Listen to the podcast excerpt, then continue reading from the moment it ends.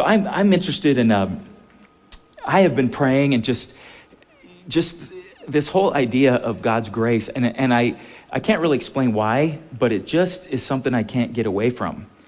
And I've been just spending time with it. And um, I, was, I was looking and just doing some research and finding some things. So I, I thought we would just share this together today. And this is just a video clip. These guys are called the Skit Guys. You've probably seen them before and they kind of give a humorous idea and kind of a look at grace from a little bit of a different perspective.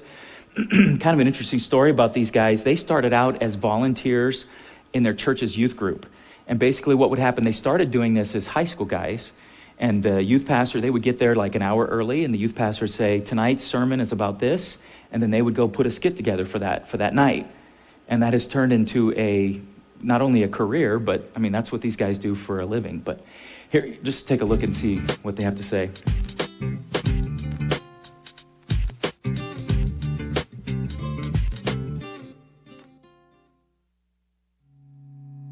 Grace is God's unmerited favor for us, His crazy love. And the truth is, many times we struggle understanding it. If you find yourself struggling to understand God's grace, don't beat yourself up. Even the disciples struggled with understanding grace. Jesus, is that you? You're alive. I can't believe you're alive. Okay, I was in the boat and I wasn't catching any fish, okay? But I heard this voice and the voice said, Cast your net to the other side. And so I'm thinking, I'm a fisherman. I know what I'm doing, but I'm not catching any fish, you know? And so I throw that net over there and then a gaggle of fish pop into that net and I'm going, This is a total miracle. Who could have done that? I need to know who told me to throw the net to the other side. And boom, I look up and I mean, there is you. You're looking at me on the seashore going, It is I, the Lord, and you're alive. I can't believe you're alive. this is awesome. Andrew, get out of the boat. Come on. Peter. Yeah. Do you love me? Yes, I love you. I love you. You're alive. This is so great. Good, then feed my sheep. Andrew, get out of the boat. Come on, man. It's him. Peter. Yeah. Do you love me? I love you, yes. And I'm so sorry about that rooster cluck, and I had no idea what that meant, but I do now. I'm better for it, all right? Okay? Then feed my sheep. Andrew, I'm smiling, but I'm serious. Come on, get out of the boat. It's him. Peter. Yeah. Do you love me? Jesus, mere words cannot describe the passion that I have for you. I love you. You know everything. I love you. Good. Good. Then feed my sheep. I didn't even know you had livestock that is so like you, though. There's something new about you all the time. That's what I love about you. Peter, yeah. do you remember uh, the morning the ladies went to the tomb? Yeah, yeah, yeah, yeah. We're all in the upper room trying to figure out what to do next, you know, because we thought you were dead. You know, you were dead, you know, and we're trying to figure all that out, you know. And Mary comes running up, and Mary's like saying, Beehive, beehive, beehive. And I'm thinking, I'm allergic to bees. Like, keep them out. You know what I'm saying? But as she kept getting closer, I heard her correctly. She was saying, He's alive, he's alive, he's alive. And we're going, Who's alive? Who's alive? And she said, She was at the tomb, and the tomb was empty, and she said that the the, there was an angel there, and the angel said, Go tell the disciples and Peter that everything is okay, he is risen. And so me and John, we hightailed it down there, and if John says he beat me, he's totally lying, all right? I beat him, FYI, all right, you know? And we get down there, and I'm looking in that tomb, and it is, it is empty. There's nothing in there, you know what I'm saying? And I'm like, What does this mean? What does this mean? And John is right there. John is so good with words. He should write a book. He is so good with words. And John said, don't you get it, Peter? This is everything Jesus said he was going to do, and you did it, and it's done. Let's go. This is so great. Wait, yeah. the angel said what? Uh, go tell the disciples and Peter that everything is okay. He is risen. You've risen. Let's go. This he is. He said what? Go tell the disciples and Peter.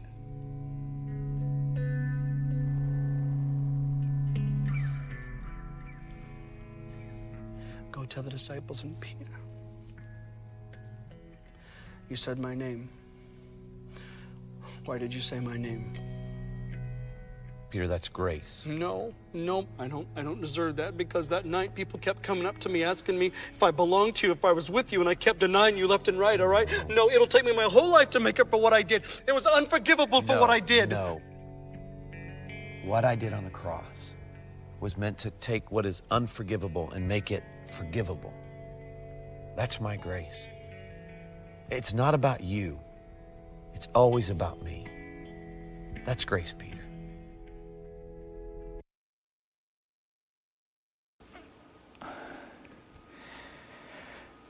That's hard to live out, though, isn't it?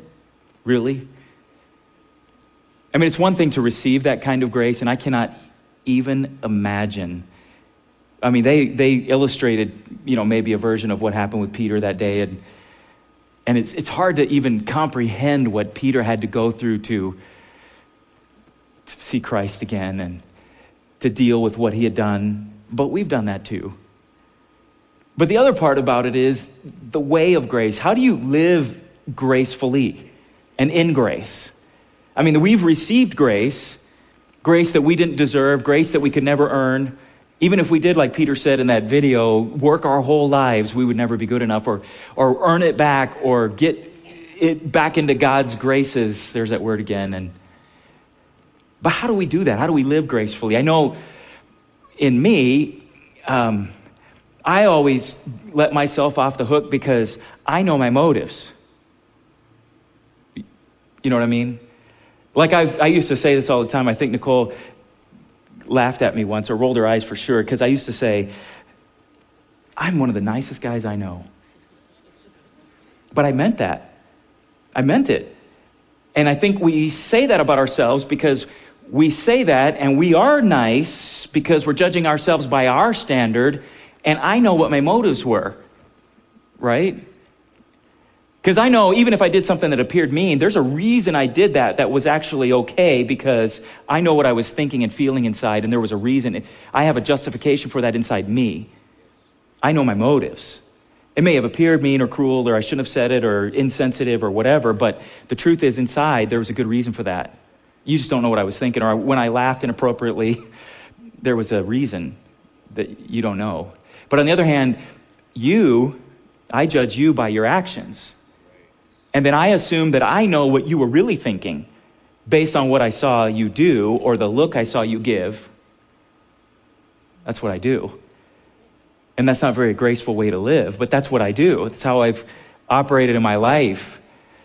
And there's this whole guilt and blame thing that we wrestle and struggle with. And, and we want to put blame on others to take guilt off of ourselves. And some of that is real, though. I mean, if, if we're really clear and honest about it, I mean, how many times have you heard a little kid, maybe there's milk spilt on the table, and what do they say? I didn't mean to. But that doesn't clean up the milk. Whether you meant to or not is, is really irrelevant to the fact that there's milk on the table. It happened, and they did it. You're still responsible, but there is measure there, right?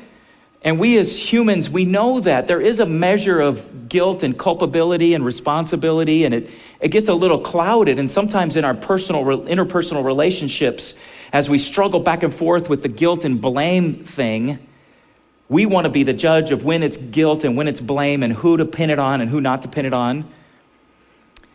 And, and really, that's, that's, uh, that's true and normal and fair, and not, not all of that is wrong. I mean, think about our penal system in the sense that you know, we have a lot of degrees, for instance, of guilt when it comes to someone's death. I mean, there's first degree murder, which is premeditated, planned out. You are super guilty. Then there's second degree murder where you knew about it, you were involved, but maybe you didn't have as much culpability as first degree. Then there's even other levels to it. You know, we have manslaughter where, yes, you killed the person, but legitimately you could say, what? I didn't mean to. I didn't mean to spill the milk.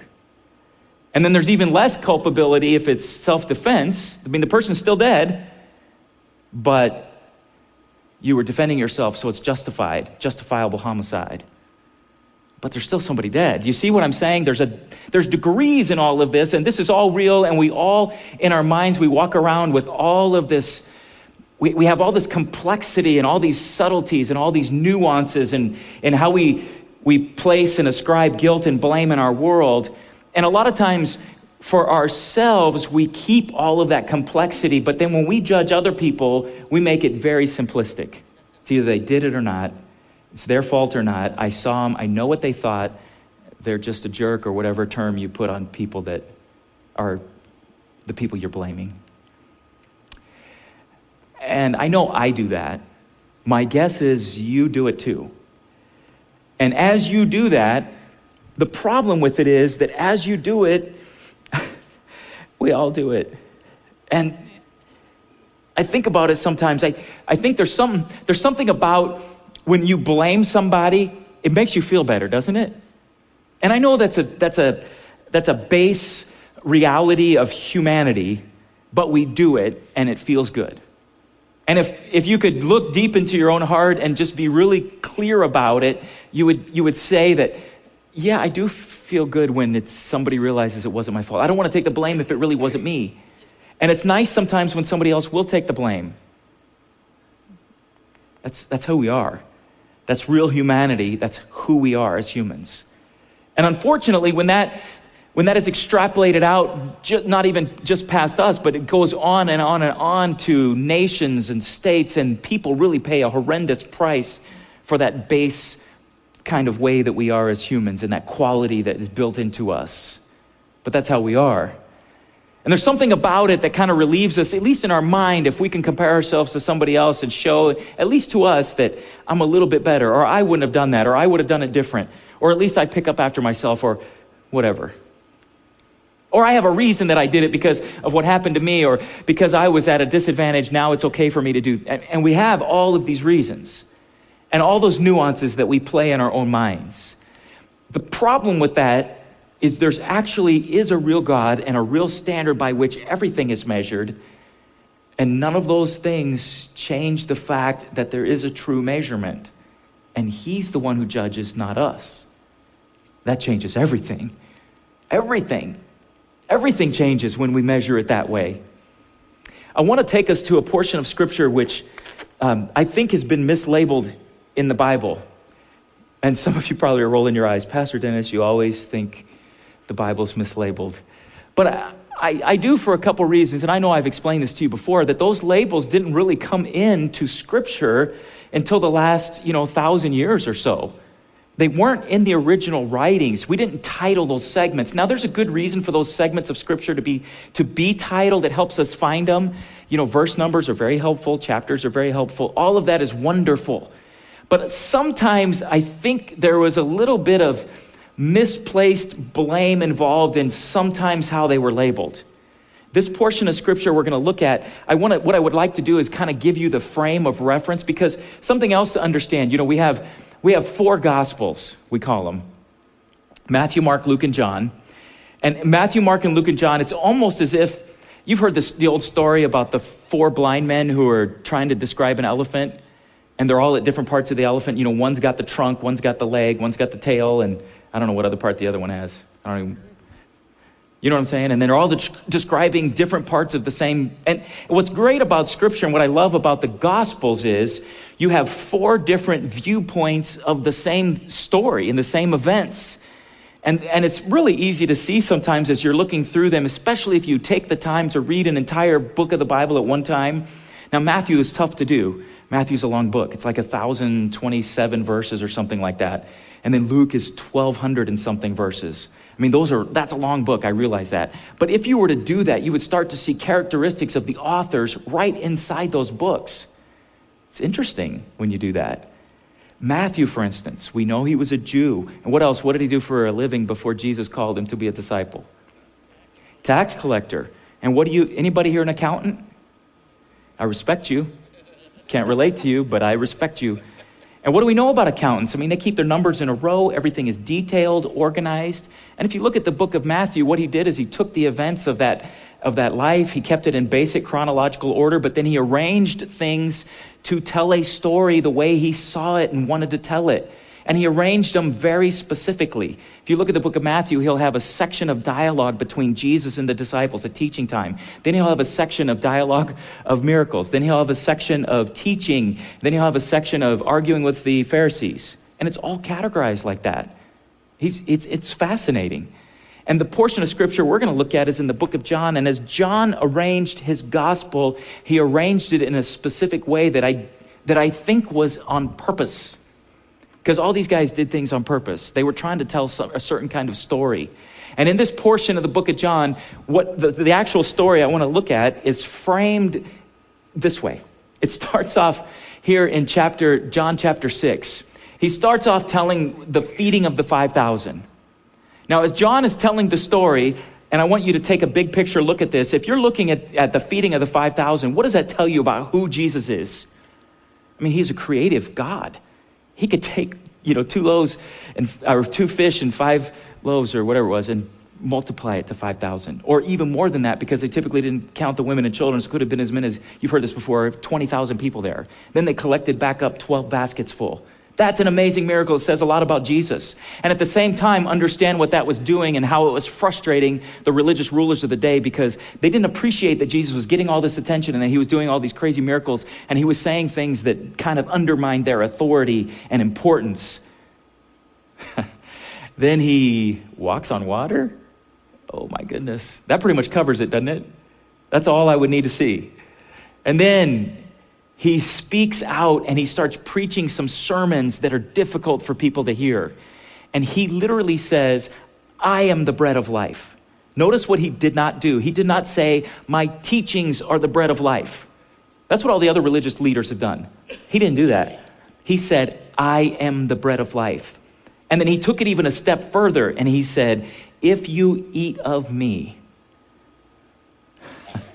people couldn't handle that. They didn't even understand what he was talking about.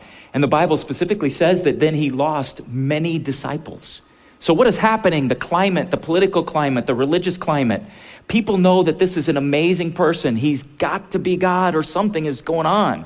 We don't know what's going on, but then he's saying things that we don't understand and he's shaking up the whole religious establishment. Things are happening. It is a big controversy. Tons of stuff is happening. Then you jump to John chapter 7. And in John chapter 7, it says, After this, Jesus went around in Galilee, which was his home turf, and he did not want to go about in Judea because the Jewish leaders there were looking for a way to kill him. It was tough. And Jesus was aware of this. His disciples were definitely aware of this. Things were happening. Then came the Feast of Tabernacles. And I, I have never done like a huge study of the feasts of Israel, but I do know that there were three main feasts that Jews were expected to go to Jerusalem for. And if Jesus was going to be this, this religious ruler who some people thought was going to be a political ruler, then he needed to be where the people were and he needed to be in Jerusalem. So it was during this feast time that his brothers, and this is in the book of John, where it says that his brothers taunted him because they yet did not believe he was the Christ. It's interesting, isn't it? They grew up with Jesus and they didn't believe that he was the Christ. And they said, hey, if you're really the Christ, you need to be there and do some stuff.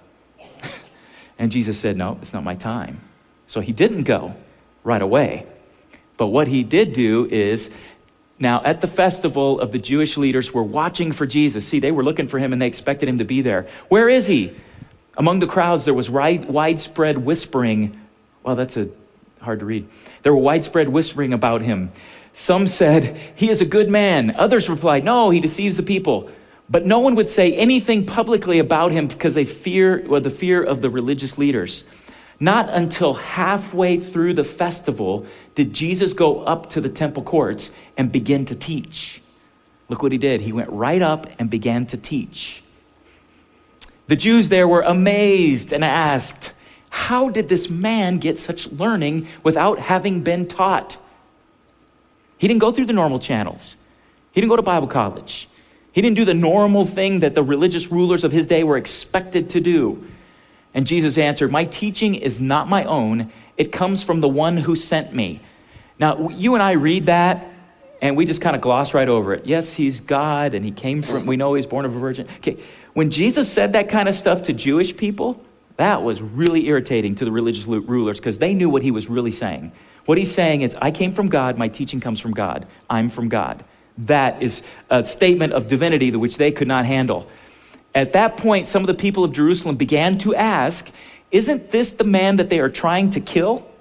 It was obviously well known, it circled around, you know, publicly that the Jewish leaders were after him.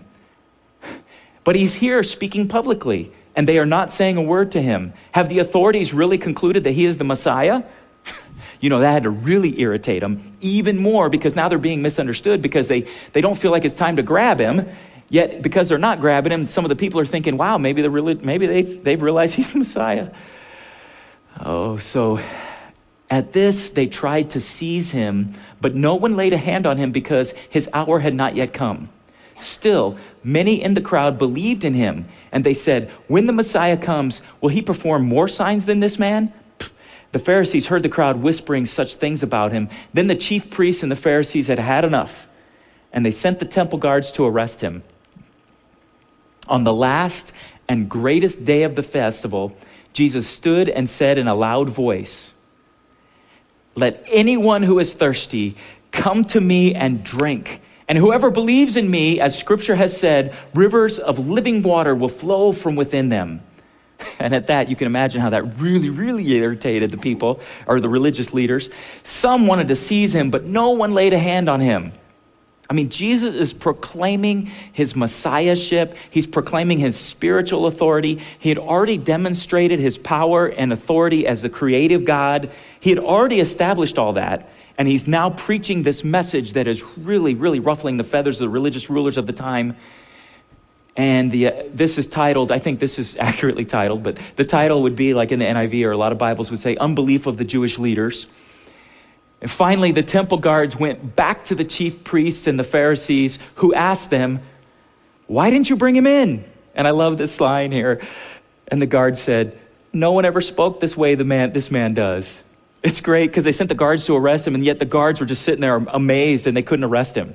It's amazing. So it's also in the book of John, you know, that when Jesus is in the garden of, of Gethsemane and the guards come to get him, uh, there's another little interesting thing that John throws in that nobody else throws in. Because here the guards can't arrest him. And then in that story right there, they say, We're looking for Jesus of Nazareth. Do you remember the story? And he answers and he says, And they said, You know, do you know where he is? And he says, I am he. And then they all fall down. Boom. It's amazing. The power that was just in him all the time, living. So here in chapter 8 is the story I want to get to. And I think it should be labeled the way of grace. But can anybody just tell me what it's labeled? Come on. Bible scholars? No Bible quizzers in here? John chapter 8? The woman caught in adultery? Is that really the focus of the story? I mean, she's the focus of the story, but that's not, that's such a negative illustration of what the story's about. That's not what the story's about. The story is the way of grace. The story is an illustration of Jesus shows us how to live in grace, how we should be living in grace, how we should treat people in grace. So let's take a look at it. At dawn, he appeared again in the temple courts. This is right after they tried to arrest him and the guys couldn't do it. So at dawn he appears in the temple courts, kind of like the men's breakfast at 5:30 where all the people gathered around him and he sat down to teach him. That he sat down because that's how Jewish leaders taught. They sat and you stood. The teachers of the law and the Pharisees brought in a woman caught in adultery. They made her stand before the group and said to Jesus, Teacher, which of course they didn't mean, but that's, they had to use that respectful title, rabbi, to him. You know, they didn't see them as their teacher, but that was, you know, kind of almost a sarcastic teacher. This woman was caught in the act of adultery. In the law, Moses commanded us to stone such women. Now, what do you say? They were using this question as a trap in order to have a basis for accusing him. Because obviously, if he said, she shouldn't be stoned, then he would be going against the law of Moses and the people wouldn't follow him. And if he said, go ahead and stone her, kill him, the Jews didn't have the right because they're under Roman control. They couldn't, they couldn't execute a death sentence at this time. That's why even when Jesus was put to death, had to be at the hands of the Romans. The Romans had to do it, not the Jews. The Jews weren't allowed to do it. But Jesus bent down and he started to write on the ground with his finger. And when they kept on questioning him, I imagine, I can, in, in my mind, you know, I know you've seen this probably portrayed in different ways you know, like I know it's in the Passion of the Christ, it's in Jesus of Nazareth, different movies you've probably seen, or maybe you've seen it in plays. And I, what I imagine is them just badgering him. Like, have you ever been in a market where people are just arguing or, or trying to trying to debate or get a price down or something like that? That's what I imagine. They just keep, well, what are you going to do? What are you going to do? And he's just kind of sitting there, not even bothered by their banter. I mean, here's the King of Kings, the creator of the universe sitting there, and these mere mortals who think themselves so important, so in charge, so righteous, are just badgering him about the fate of a woman that they have here, that they brought in here to trap him. He straightened up. And I wondered there, you know, I, I read this and I've wondered when he straightened up, I wonder if they felt anything then. Kind of like they did in the garden or something. You know, I wonder. I, I mean, it doesn't say that there, it's just me wondering. He straightened up and he said to them, If any one of you is without sin, let him be the first to throw a stone at her. And again he stooped down and wrote on the ground. At this, those who heard began to go away one at a time. Then the older ones first, until only Jesus was left with the woman still standing there. Jesus straightened up and asked her, Woman, where are they? Has no one condemned you? No one, sir, she said. Then neither do I condemn you, Jesus declared. Go now and live, leave your life of sin.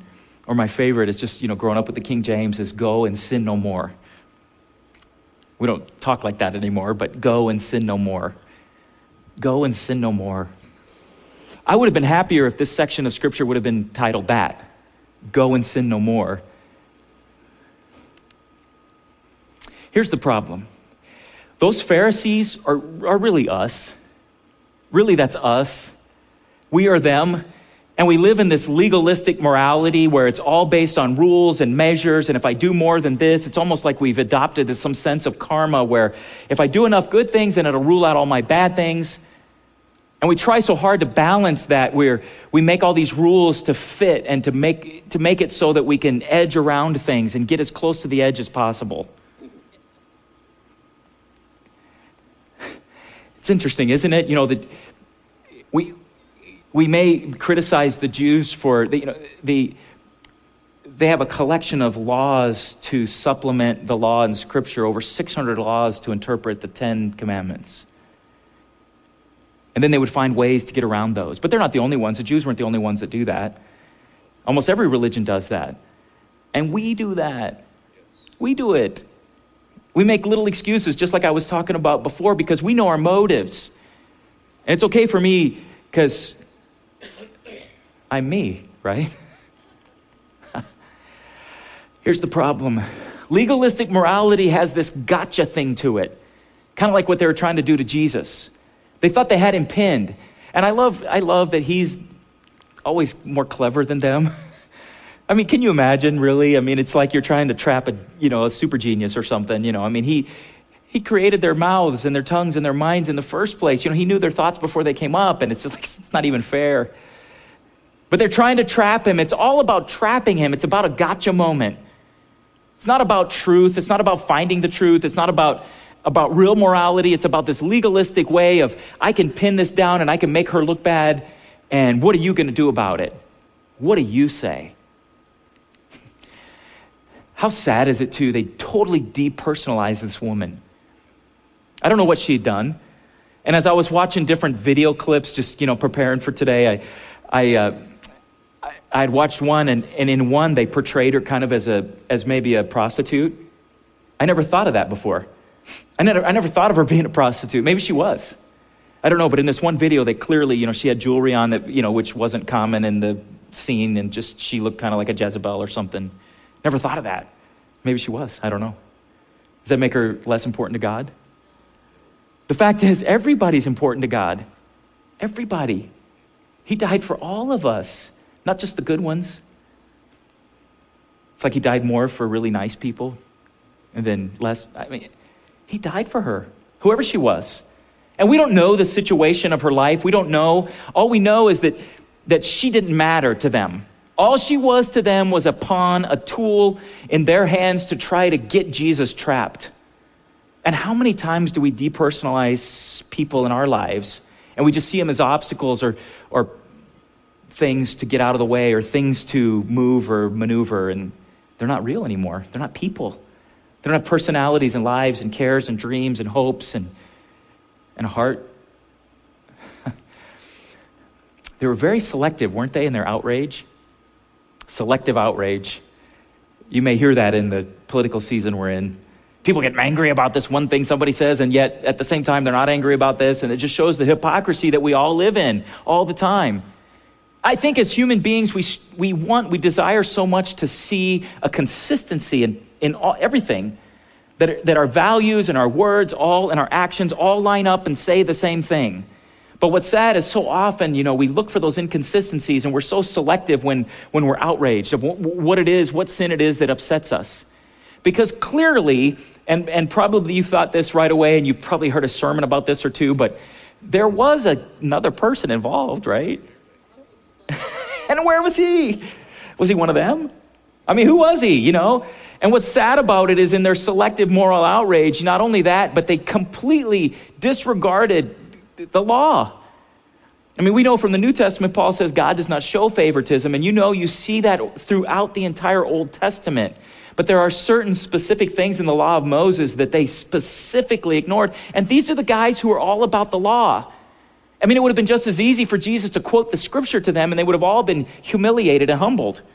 I don't know. But if a man commits adultery with another man's wife, the wife or of his neighbor, both the adulterer and the adulteress must be put to death. That's the law they're referring to. And if a man is found sleeping with another man's wife, both the man who slept with her and the woman must die. You must purge the evil from Israel. But the way of grace is different. What Jesus did was he, he illustrated for them the fact that we are all guilty. When he said, You who is without sin, throw the first stone, I mean, he was, that was, that was what really Paul echoed, you know, years later when he wrote, All have sinned and fallen short of the glory of God. Jesus was just saying that in front of all of them in a real life experience, and then Paul wrote it into, you know, the book of Romans. But all of us have sinned. There's universal guilt here all of us are sinners. You've probably heard that saying that, that it's level at the foot of the cross. It's level both ways. It's level because we all stand not only in need of forgiveness, but we all receive forgiveness the same. It's level there. None of us get more of it or deserve more of it. We all are sinners. Something else that he did, Jesus did in the way of grace, is the fact that when he said, You who's without, who, who's without sin, throw the first stone, he illustrated for them in a real way that all of us stand beside her accused. When they drug her in there, do you know how pious and pompous and righteous they felt? Do you realize that some of them would have had to go through purification after touching her? They couldn't have gone in the temple for seven days or whatever. Maybe you didn't think about that. But for them to drag her in there meant they were touching a woman. Not only that, if she was a prostitute or anything else, then touching her meant that they were ceremonially impure. So I'm sure as they were doing that and grabbing her, they were disgusted. And yet, when Jesus said, You who is without sin, throw the first stone, I guarantee you they realized, I'm standing next to her now. I'm not over her. She's not under my feet. I'm next to her. We are the same. We stand equally accused. Imagine yourself at court and you're standing at the counter. We're equally accused there. What's wonderful about the way of grace is Jesus could have judged her because scripture clearly says she was guilty. And then later, Jesus clearly points out that she was a sinner. Don't ever think that he overlooked her sin. He said, Go and sin no more. In other words, she was guilty of sin. He could have judged her right then, but what he did was he suspended the condemnation that she deserved and gave her grace. Wow. Wow. He offered her redemption when he could have condemned her. Instead, he offered her redemption. That's the way of grace. Legalistic morality, going back to them, it's impersonal. She has no personhood. It's selective. We talked about that. And then it's punishment oriented. What are you going to do? Can we throw rocks at her yet? And that's how we look at everything. We want to jump to that conclusion and exact the punishment and decide what it is but we can't. Instead, of course, adultery is wrong. That's not even a point. But the idea is the difference between vengeance and redemption. I wonder sometimes if there isn't a little bit of projection in the sense that we know that we are guilty and we know we deserve punishment, and that's why we want to inflict it so much on other people or see it done on them or have a measure of, of punishment for them till we feel like they're sorry enough. I don't know. But that kind of punishment oriented uses people as pawns. But the way of grace, the way Jesus did it, I love this. The righteousness that he showed there was contagious. What did he tell her? Go and sin no more. I love that. Here's what I love about it I love it because you're not stuck in your sin. He didn't, this kills me because if let's say she was a prostitute we don't know that i've never even thought that before before read, looking at those videos this week Never even thought that before. And maybe she was, I don't know. But let's say she was. What Jesus was telling her is, you're not stuck in that. You're not stuck in that lifestyle. He said, go and sin no more. That means that we aren't stuck. We can move beyond whatever sin that may have a hold of us now. Righteousness is contagious. You know what else I love about it? She was drawn to him. The sinners in Scripture were drawn to him, not because he accepted their sin, but because he accepted them. And then they wanted to be righteous like him. That's how, that's how people should respond to us. And if we are living the way of grace, our righteousness, now some people, Jesus also said that, you know, some people are going to reject us because of our righteousness, but the fact is that there's going to be a lot of people who want what you have because you're living righteously. He gave her hope. The way of grace is about hope. Not only is there a better life for you, but you can do it. You can believe it. There's nothing more sad than people who've lost hope, who think that there's nothing better, or I can't do any better, or this is it for me. That's, that's where people die and shrivel up and it's over. But if you can give them hope, there's more to life than this. I love this too. Maybe you never saw it this way before, but Jesus even gave grace to the accusers. Think about what he did. Think about what he did. If it was me, God, God knows you're lucky I'm not God. Huh? If I was Jesus, I'd have been like, oh, for real? Well, how about you and when you cheated so and so? And how about you when you slept with him and, or her? you know what I'm saying? That's what I'd have been doing. I'd have been reading their mail right in their face and up in their, up in their face. I'd have been all in their business and it would have been in public for everybody. That's what I'm talking about. And then I'd have said, Don't you feel better now? See, they're no better than, I mean, that's not Jesus. What did he do? We don't know what he did. You know, there's all these theories about what he wrote in the dirt. I mean, he could have done a lot of things. I mean, I've heard people say he actually maybe wrote some of their sins, or maybe some of their names, or the people they had hurt, or cheated, or whoever. I've heard those kind of things. And then some people have said, well, you know, God wrote the Ten Commandments with his finger. It specifically says he was writing with his finger, not a stick or something. Maybe he started writing the commandments. He might have, because we're all guilty of those commandments. I don't know. We know that in the book of Matthew, eh, eh, you know, he said on the Sermon on the Mount that if you have lusted after a woman in your heart, that you've committed adultery with her. And maybe he wrote that. I don't know. We don't know. What we do know is this that he, he said that and then he looked back down. And what did he do? What, in doing that, he allowed them to slip away in grace. I don't know if I'd have done that. I mean, I was kidding about the other stuff, kind of. But I might have said, hey, whoa, whoa, whoa, where are you going? You don't have anything else to say? Are you done? Are we done here? Are, you, are we good? Because if you want to, you know, if you want to come and bring it again, we can go another round. I mean, that's how, you know, but that's not the way of grace. That's not Christ. He let them go in grace. And who knows what happened to those guys? I wonder if some of them maybe followed him later because of the grace they received that day. And in the humility of Christ and the way he, he allowed them to walk away. Man, grace is personal. It, you know, um, I'm, a, I'm a history geek, whatever, politics person. I, you know what makes me sad? I've traveled different countries when people don't have a sense of personhood, individualism. And I know that there can be negatives to that. But here's the thing that concept comes out of Scripture because God loves us as people, it's personal. This grace is personal. He treated her like a person. I bet you very few other people ever did. And again, we don't know her background. Again, I've never thought of her as being a prostitute till today or this week. But how many prostitutes get treated like people by the Son of God Himself, by the holiest man who ever lived, the purest man that ever lived? And as dirty as she probably felt at that moment, her, her secret sin exposed to the world, and he treated her like a person.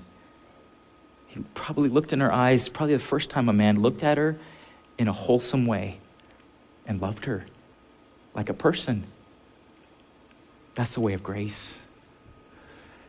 It's solidarity with the person in their sin, not superiority over them. It's, it's different, it's redemptive. It frees people from the inside out. If we could only grasp that we treat people that way, that we live our lives that way, that we change the entire way that we live, it's all through us, it's inside of us, it's just what's going to come out all the time. That grace needs to be in you. By whose standard? Of course, it's His, not ours. Ours, ours just fails. We have moving scales all the time. He never does. It's His standard. We treat people the way they should be treated all the time because it's the way He treats them. He's the measure. We measure how we treat people by how Christ treated them. No matter what they've done, no matter where they've come from, no matter, no matter what, we treat them like Him.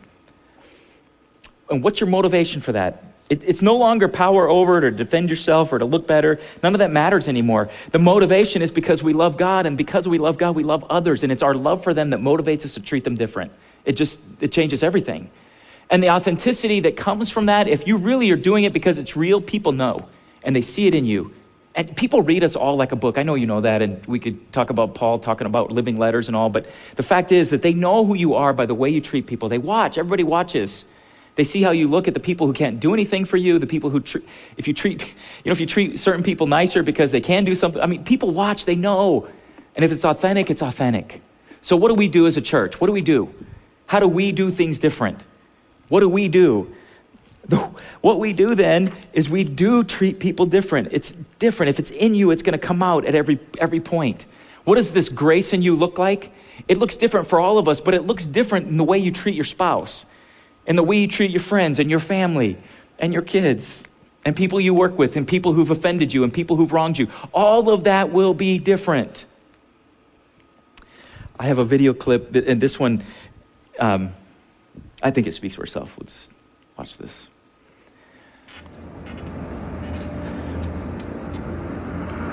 That's not me, by the way.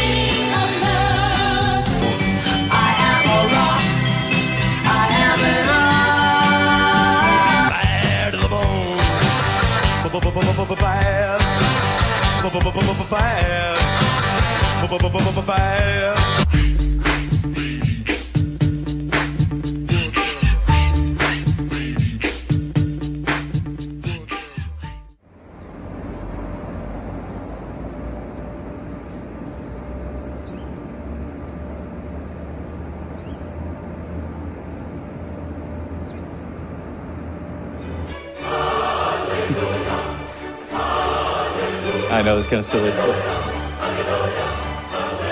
Would you shut your eyes with me for a minute? Everybody's eyes shut for just a second. Here's the thing. Sitting in this room today, I'm sure that there's some of us that are more in need of grace than others. That's God's business.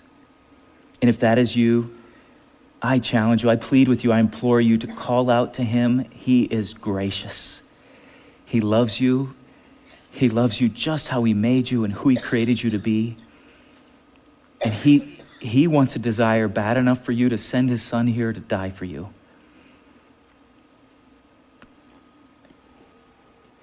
For all of us, it comes down to this.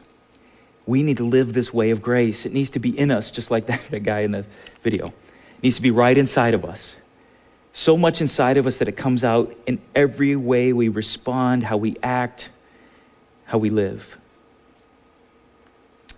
I just want to pray for you. Would you stand with us tonight? I'm going to pray over us and just ask that God would, would create Himself in us and that that way of grace would be exactly how we live. Father, man, we, we don't measure up so often.